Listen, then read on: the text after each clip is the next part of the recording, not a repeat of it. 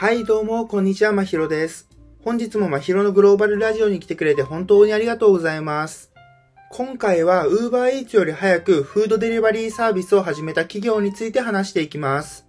ズバリその企業とは当時スタンフォード大学の学生によって創業されたドアダッシュです。とまあこのラジオはこういった感じに世界に関する情報や話題を届けていくものです。通勤中やテレワーク時の休憩時間に BGM などとして活用してください。それでは本題に入っていきましょう。冒頭でも触れた通り、今回は Uber Eats より早くフードデリバリーサービスを始めたドアダッシュについてのお話でしたね。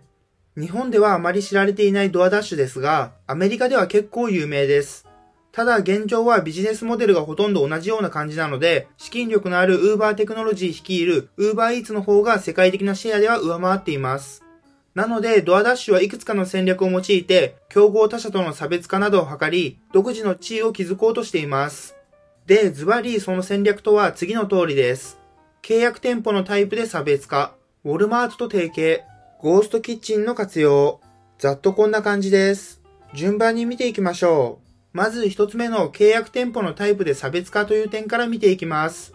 Uber Eats は基本的にマクドナルドのようなファストフードやファミレスを中心にデリバリー契約を結んで展開していますが、ドアダッシュはそういった大衆向けの店舗と契約を結ぶのではなく、地元でも知る人ぞ知る名店や高級レストランを対象にデリバリー契約を結び配達をしています。どちらにもそれぞれメリットがあってデメリットもあります。例えば、マクドナルドのように店舗がたくさんある企業と契約を結べば、効率よくサービスを広げていきます。ただその一方、当然ですが、高級レストランなどに質の面では勝てません。高級レストランと契約を結ぶ場合は、高いクオリティのものを提供することができますが、その反面、契約先店舗の開拓をするために、地道な営業を行う必要があります。とまあこんな感じにそれぞれの良し悪しがあるので、十分差別化はできていますね。二つ目の戦略は、ウォルマートと提携したことです。ウォルマートを知らない人のために簡単に説明すると、世界最大規模のスーパーマーケットを展開している企業です。で、このウォルマートと提携することで、同社の日用品を即時配達することを可能にしました。それってもうフードデリバリーの業界を超えてるじゃんと思うかもしれませんが、こうやって業界の壁なんて超えていかないと、これからは生き残っていけません。なので、ドアダッシュとウォルマートの提携は素晴らしいアイディアだと思います。実際、Uber Eats もこのアイデアを真似して、日用品の配達を始めたりしています。日本だとローソンなどから日用品を頼めるようになっていたはずです。で、余談なんですけど、ウォルマート側にとってもこの提携はすごいいいものとなっていて、というのも即時配達が可能なので、Amazon などの EC サイトよりも早く配達をすることができるからです。三つ目の戦略はゴーストキッチンの活用です。これはいわゆるデリバリー専用のキッチンのことで、店内で食事をするお客さんがいません。なので、その分賃貸などの費用を削減することができます。で、今は料理をする人がいますが、将来的にはテクノロジーによって人件費も削減できるようになるでしょ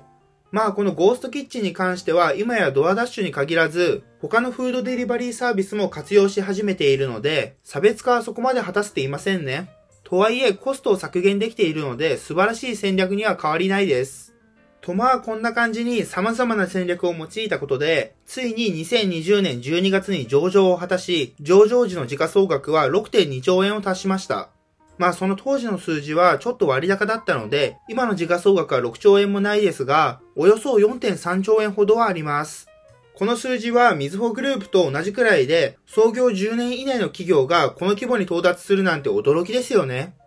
最後に今回のことを簡単にまとめると、Uber テクノロジー率いる Uber Eats よりフードデリバリーサービスを早く始めたドアダッシュの戦略についてでしたね。で、その戦略とは、契約店舗のタイプで差別化、ウォルマートと提携、ゴーストキッチンの活用、ざっとこんな感じでした。コロナの影響で一気に需要が高まったフードデリバリーサービスですけど、これからもまだまだ成長が期待できそうですね。という感じでこれからも世界の面白そうな出来事や知っておくべきトピックを簡潔に紹介し、皆さんのインプットに役立てるように配信していきます。最後まで聞いていただきありがとうございました。